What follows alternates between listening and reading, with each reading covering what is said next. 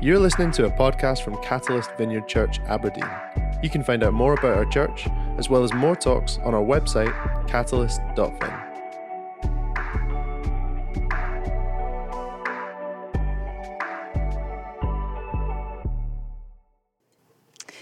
Good morning. Uh, good to be here with you online this morning. Um, I wonder whether any of you have ever heard of the Inklings. The Inklings were a group of uh, students in Oxford, and they would meet together on a Thursday night in the 1930s and 1940s. And they would discuss pieces of unfinished writing together. And they were often also found uh, on a Tuesday in one of the local pubs, continuing their conversation in the pub called the Eagle and Child. You'll have heard of at least two of this group of students. They were C.S. Lewis and J.R. Tolkien. These are two influential writers who both have their own faith and became not only famous, but they made an incredible impact on the literary world. People use their books to make films. Music is written based on their films, and sermons have illustrations from their writing all over the world. I wonder whether people ever thought, as these students hung out together, that so many of them would be well known and would make such a big impact on the world. When I was doing my A levels down in England, I was in a sixth form college, and a group of us would meet together uh, at the Christian Union every week. We're from lots of different churches, uh, lots of different backgrounds with church, but we'd meet together, we'd pray, we'd read our Bible, and we'd worship together. And it was one day that one of them said, You know, we should stop just meeting at lunchtime on whatever day it was, and let's have breakfast together early one morning and pray together. Let's have a prayer breakfast. And this is a group of 16 to 18 year olds. To be honest with you, I was really blessed that the house we were going to meet in was in the same road as the road I lived in, so it wasn't too long a journey to go myself. And so this unlikely group of teenagers would gather together. Uh, on a Thursday morning, whatever morning it would happen to be. We'd pile into this house, we'd have breakfast together, and we'd spend time praying before then we walked off to college together. And it was just uh, this year, as I walked past that house and was reflecting on the time that we spent together, I was just so thankful and thought, do you know what? Every single one of those people, as far as I know, is still following Jesus and making a huge impact for his kingdom wherever they are and whatever they're doing, whether that's inside of the church or outside of the church. No one at the time would have thought that this unlikely group of teenagers would spend, literally spend their lives living for Jesus. Both the group of young writers and the group of teenagers were an unlikely group of people who went on to do incredible things for the kingdom of heaven. Clearly, one of those groups was far more famous than the other. In the passage that we're going to look at today, we meet a group of people who responded to the gospel. And although they were experiencing great suffering, they made an impact on the whole region, not just where they were, but further afield too. And I bet when they first started meeting, they had no clue that we would still be talking about and learning from them today the passage that we're going to be looking at, we're starting a new series based in 1 Thessalonians. And Thessalonians is a letter that Paul wrote to the church in Thessalonica. Uh, as he was writing the letter, he probably had two things that he was concerned about. The first, he would be concerned about this very new group of Christians who had literally just come to know Jesus for themselves and he'd had to leave them in the middle of the night. And because they were experiencing great suffering, he'd have been concerned that the whole thing would just implode. The other thing that he would have been concerned about was the validity of the message that he had brought, because he'd had to uh, leave them in the middle of the night, just disappear from them. And there were lots of charlatans and frauds around. And so he'd been worried that uh, he'd been grouped or pigeonholed with those uh, other people. So he writes this letter and he gives it to Timothy, uh, who he sees very much like a son and somebody that's under his wing. And he says, Could you go and take that back to them and encourage them? Next Sunday, Scott's going to be looking at the opening verses in the letter, and today we're going to be picking up in verse 4. So, why don't we read together 1 Thessalonians 1, verses 4 to 10. For we know, brothers and sisters loved by God, that He has chosen you, because our gospel came to you not simply with words, but also with power, with the Holy Spirit, and with deep conviction. You know how we lived among you for your sake. You became imitators of us and of the Lord in spite of severe suffering. You welcomed the message with the joy given by the Holy Spirit. And so you became a model to all the believers in Macedonia and Achaia. The Lord's message rang out from you, not only Macedonia and Achaia, your faith in God has become known everywhere. Therefore, we do not need to say anything about it, for they themselves report the kind of reception you gave us. They tell how you turned to God from idols to serve the living and true God and to wait for his Son from heaven, who he raised from the dead, Jesus, who rescues us from the coming wrath. Encouragement is key teaching two days a week, I can tell you that encouraging children to do the right thing rather than discouraging children from doing the wrong thing seems to be the most effective way. If you have two children sitting next to each other, one's doing the wrong thing and one's doing the right thing, saying to the child, You're doing a great job of sitting nicely, means that the child next to them that wasn't sitting nicely suddenly sitting up all straight because they want to be encouraged too. Paul starts his letter to the Thessalonian church with encouragement, and we're going to look at that encouragement this morning.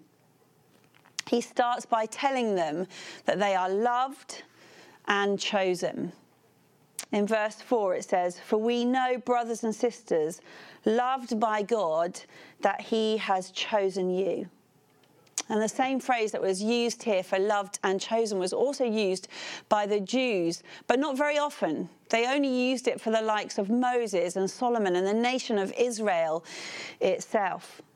This bunch of Jesus followers were loved and chosen in the same way that Moses and Solomon and the nation of Israel were loved and chosen by God. How does Paul know, as he's writing this letter, that they are chosen?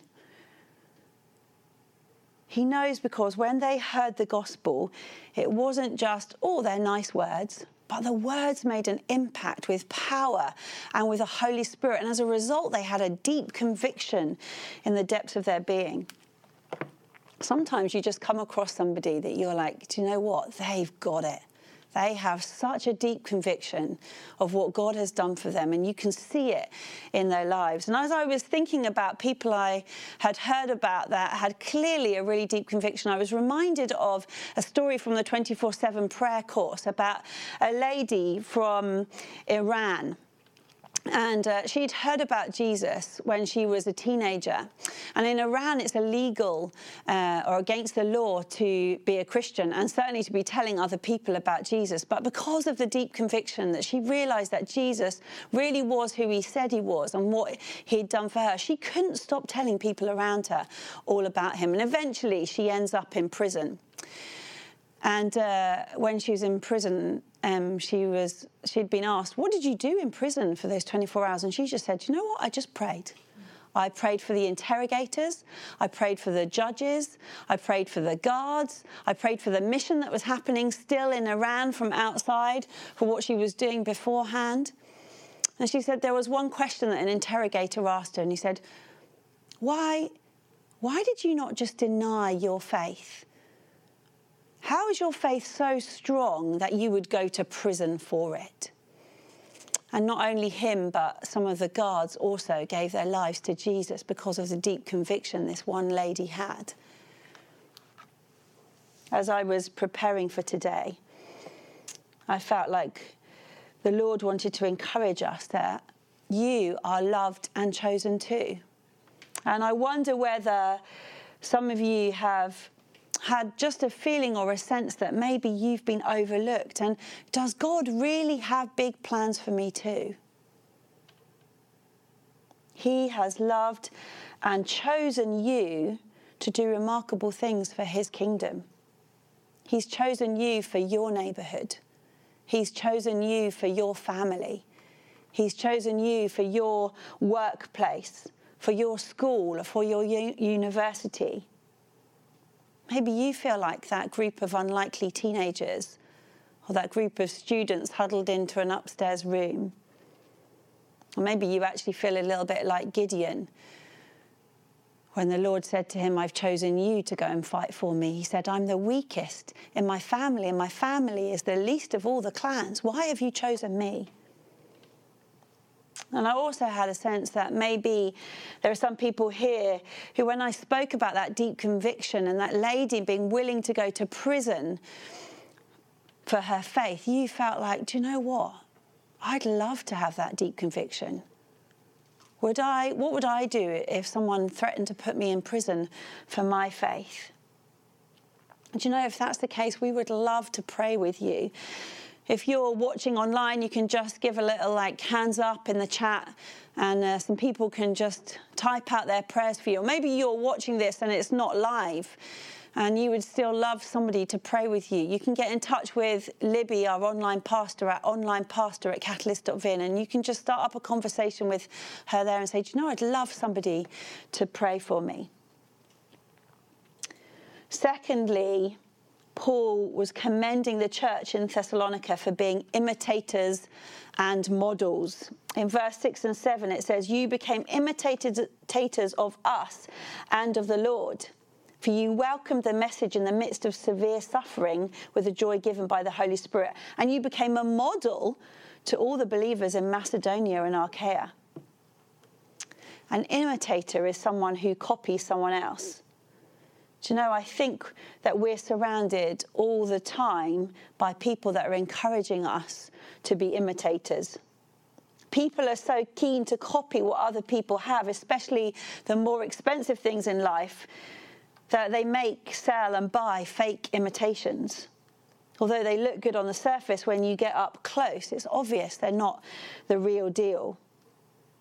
We're encouraged to copy a certain fashion or style, and as a result, we often end up with little individuality. I'm sure you've seen groups of teenagers, and probably not just teenagers, dressed similarly with the same bag and the same coat. There are young boys everywhere who want to be the next Lionel Messi. Our culture encourages imitation. With so many things being flung at us from all directions, how do we know what it is that we're meant to imitate? Paul tells us who. He commends them for being imitators of them, Paul, Silas, and Timothy, and imitators of the Lord. To be able to truly imitate someone, we need to know them. And to know them, we need to spend time with them. When I was thinking about imitators, I did a little bit of research on parrots, as you do when you're preparing a sermon. Parrots imitate their owner's voices. And to do that, the owner needs to speak to the parrot a lot. But not only that, parrots actually, before they start speaking, understand. And the way they understand is by their owner's body language. A parrot needs to not just be in the same room as their owner, they need to hear their owner speak and they need to see and experience their owner. If we want to be imitators of the Lord, it's no use just being in the same room at church on a Sunday or just turning up and listening online. We need to have a relationship with Jesus. We need to know him and experience him. How do we get to know him? We talk to him, we speak to him, and we expect him and wait for him to speak to us. How does he speak to us through the Bible? As we read the pages of Scripture, we see how other people have reacted and uh, modeled their lives on Jesus. We see Jesus himself walking and talking and interacting with people. We just wait and we ask the Lord to speak. Sometimes maybe a wee thought will pop into our minds and we think, oh, where did that come from? And as long as we weigh it with what it says in the Word, as long as we check that it's not uh, different to what Scripture says, we know that it's the Lord speaking. not only do we wait for Him to speak to us, we worship Him, we give Him our everything. Do you know, so often in worship, in sung worship anyway, I experience and hear the voice of God so much more clearly because I'm taking the attention off of myself and I'm putting it firmly on Him. And it's in those moments that He speaks to me. So I want to encourage you to spend time with the Lord. Paul encourages them not only to imitate the Lord, but also to imitate them. Now, Paul, Simon, Silas, and Timothy would definitely not have been perfect human beings. But just before he talks about them being imitators, he mentioned that he stayed amongst them for their good. When we're living with someone, we know everything about them their good bits, their bad bits, and all the bits in between. We truly know them. To know that my dad is one of the people I aim to imitate? He's such a godly, selfless, patient, kind man who demonstrates Jesus to those that are close to him, to those that are family, to strangers, to people that he meets on the street, to people he meets in the supermarket, to anyone from any walk of life. I've seen him love the unlovable and care for those that have hurt him. I've seen him deal with difficult situations in beautiful surrender to Jesus and to his timing.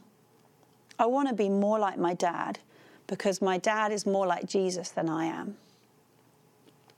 I'd love to encourage you to find someone that you would like to imitate, someone who loves Jesus more than you love Jesus, someone who imitates Jesus more than you imitate Jesus. And you know that connect groups are a wonderful way of finding those people of getting to know them. When we do life together, if connect groups are working properly, we share the good bits, the difficult bits, and all the bits in between. And we can so quickly see in those moments who's giving godly advice, whose life looks like it's walking out faith with Jesus. They weren't only imitators, but they were also models. We aren't called just to copy others, we're called to be people that others can copy. One of the reasons that our um, church is so passionate about ministering to teenagers and children is because they're the next generation.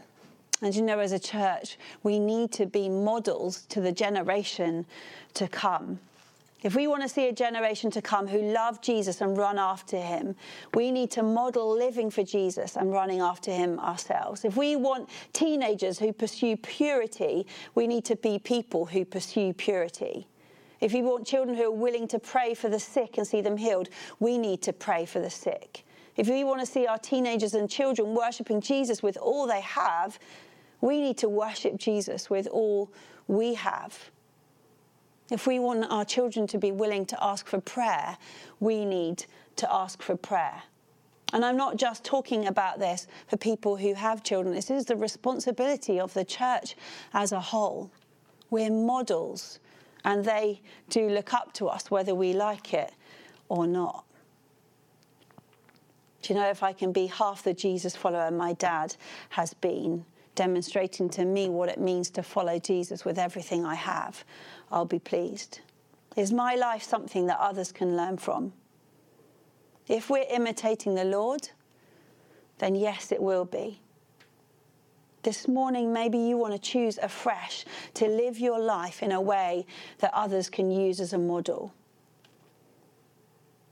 If you want to say, Yes, that's me, maybe just pop your hand up in the chat maybe just get in touch with a friend or someone you know who loves Jesus and ask them to pray for you as you choose to make a step and a stand to be a model for those around you. How had they modeled it so that their faith had become known everywhere? In verse 8, it says, The message of the Lord rang out from them and they turned from their idols. They shared with words, but they also demonstrated with actions the good news about Jesus. He's calling us too to share the good news about Jesus with our words, but also to demonstrate it by our faith. Faith is an active word. How would people everywhere know of their faith? Because of what they're doing. A couple of weeks ago, I was in Aldi and uh, there was a gentleman at the checkout. And as he started talking, he started saying that he had this really sore wrist. And I had this bit of a battle in my head because in my head I'm thinking, I know a God that could heal your sore wrist.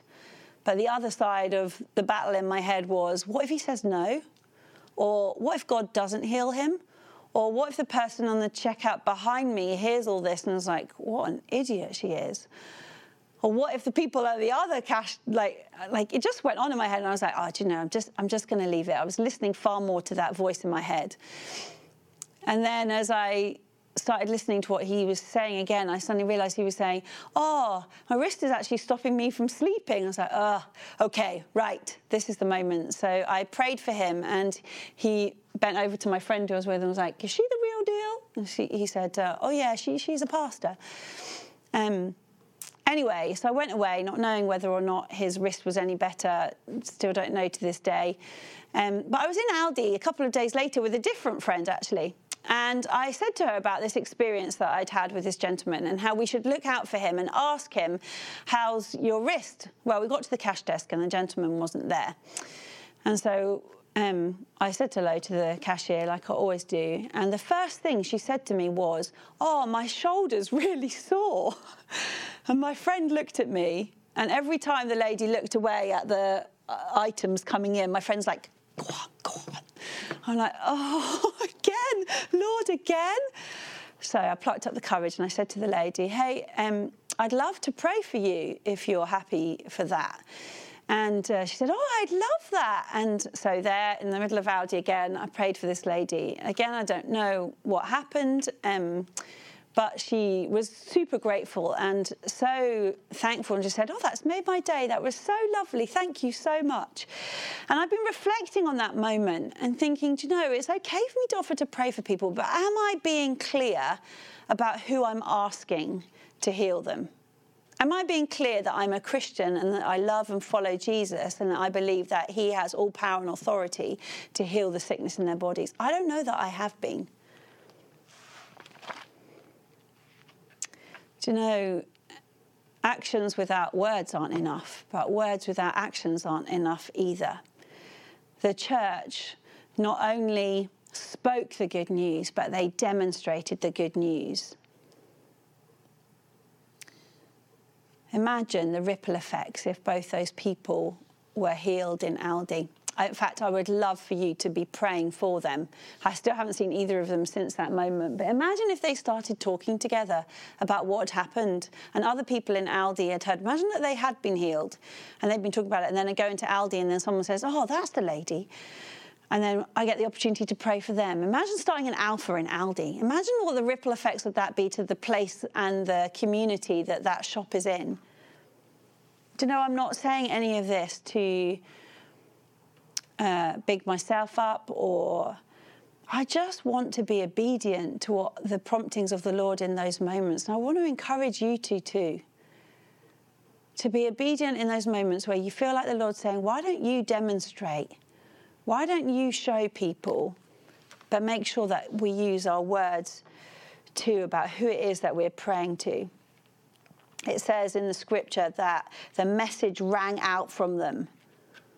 Some of the commentaries talk about this being like a trumpet sound that reverberates around, or a stone being tossed in the water with ripple effects that go further and further afield. The church in Thessalonica had become known in Macedonia, Achaia, and everywhere after it says that in verse 9, Paul said that he'd heard from the people in Macedonia, Achaia, and everywhere that they had turned from their idols to worship the true and living God.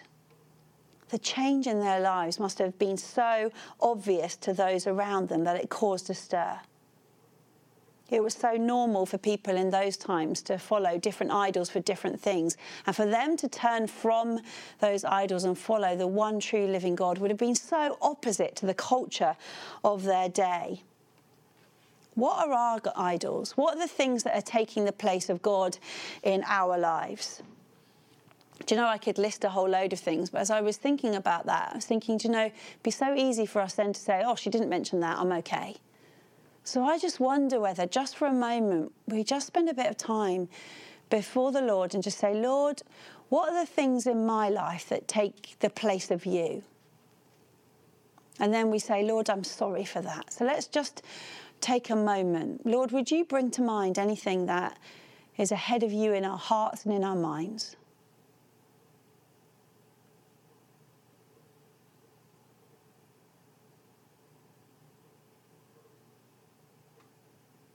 Lord, we apologize to you for that. We bring that to you. We say, Lord, we give it over to you and we say, Lord, would you be the leader of our lives again? Would you take your rightful place? How are we demonstrating that we're different from those around us?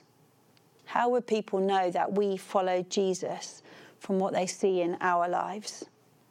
What would it look like for our faith as a church to be known in Aberdeen, Aberdeenshire, and everywhere? What would have to happen? Do you know that I think that faith is often followed by works? And we read that in the first three verses that Scott's going to speak about next week. That works are prompted by faith and labour by love. As a church, we're passionate about being and speaking good news to the poor and to the world. We want to do things that will make an impact on the communities that we live in. Can I encourage you just to take a moment at some point today just to say, Lord, how am I demonstrating you to those around me?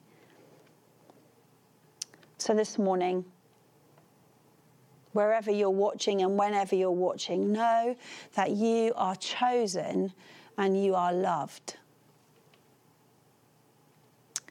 Know that you're to imitate the Lord and others that love Jesus. Know that you're called to be a model to people around you and to the generations to come. And know that you're to share the good news with words, but also to demonstrate it. Do you know you could be one of the inklings? you could be one of that unlikely group of teenagers Jesus has chosen you to be a model who causes ripple effects everywhere you go for Jesus. Let's pray. Lord, we just thank you that you are a great big God. We thank you that you're interested in having a personal relationship with us. So I, I ask, Lord, today that people would know that they are loved, people would know that they are chosen, and people would know that you have big works planned for them. Lord, I just ask for a church and a nation and a people who follow you to be obedient to the call that you have on their lives. Lord, would you meet each of us today where we're at, whether we're in our car watching, at home in the kitchen, whether we're at work on a lunch break, wherever we are, Lord, would you meet us? Would you speak to us? In Jesus' name. Amen. Amen.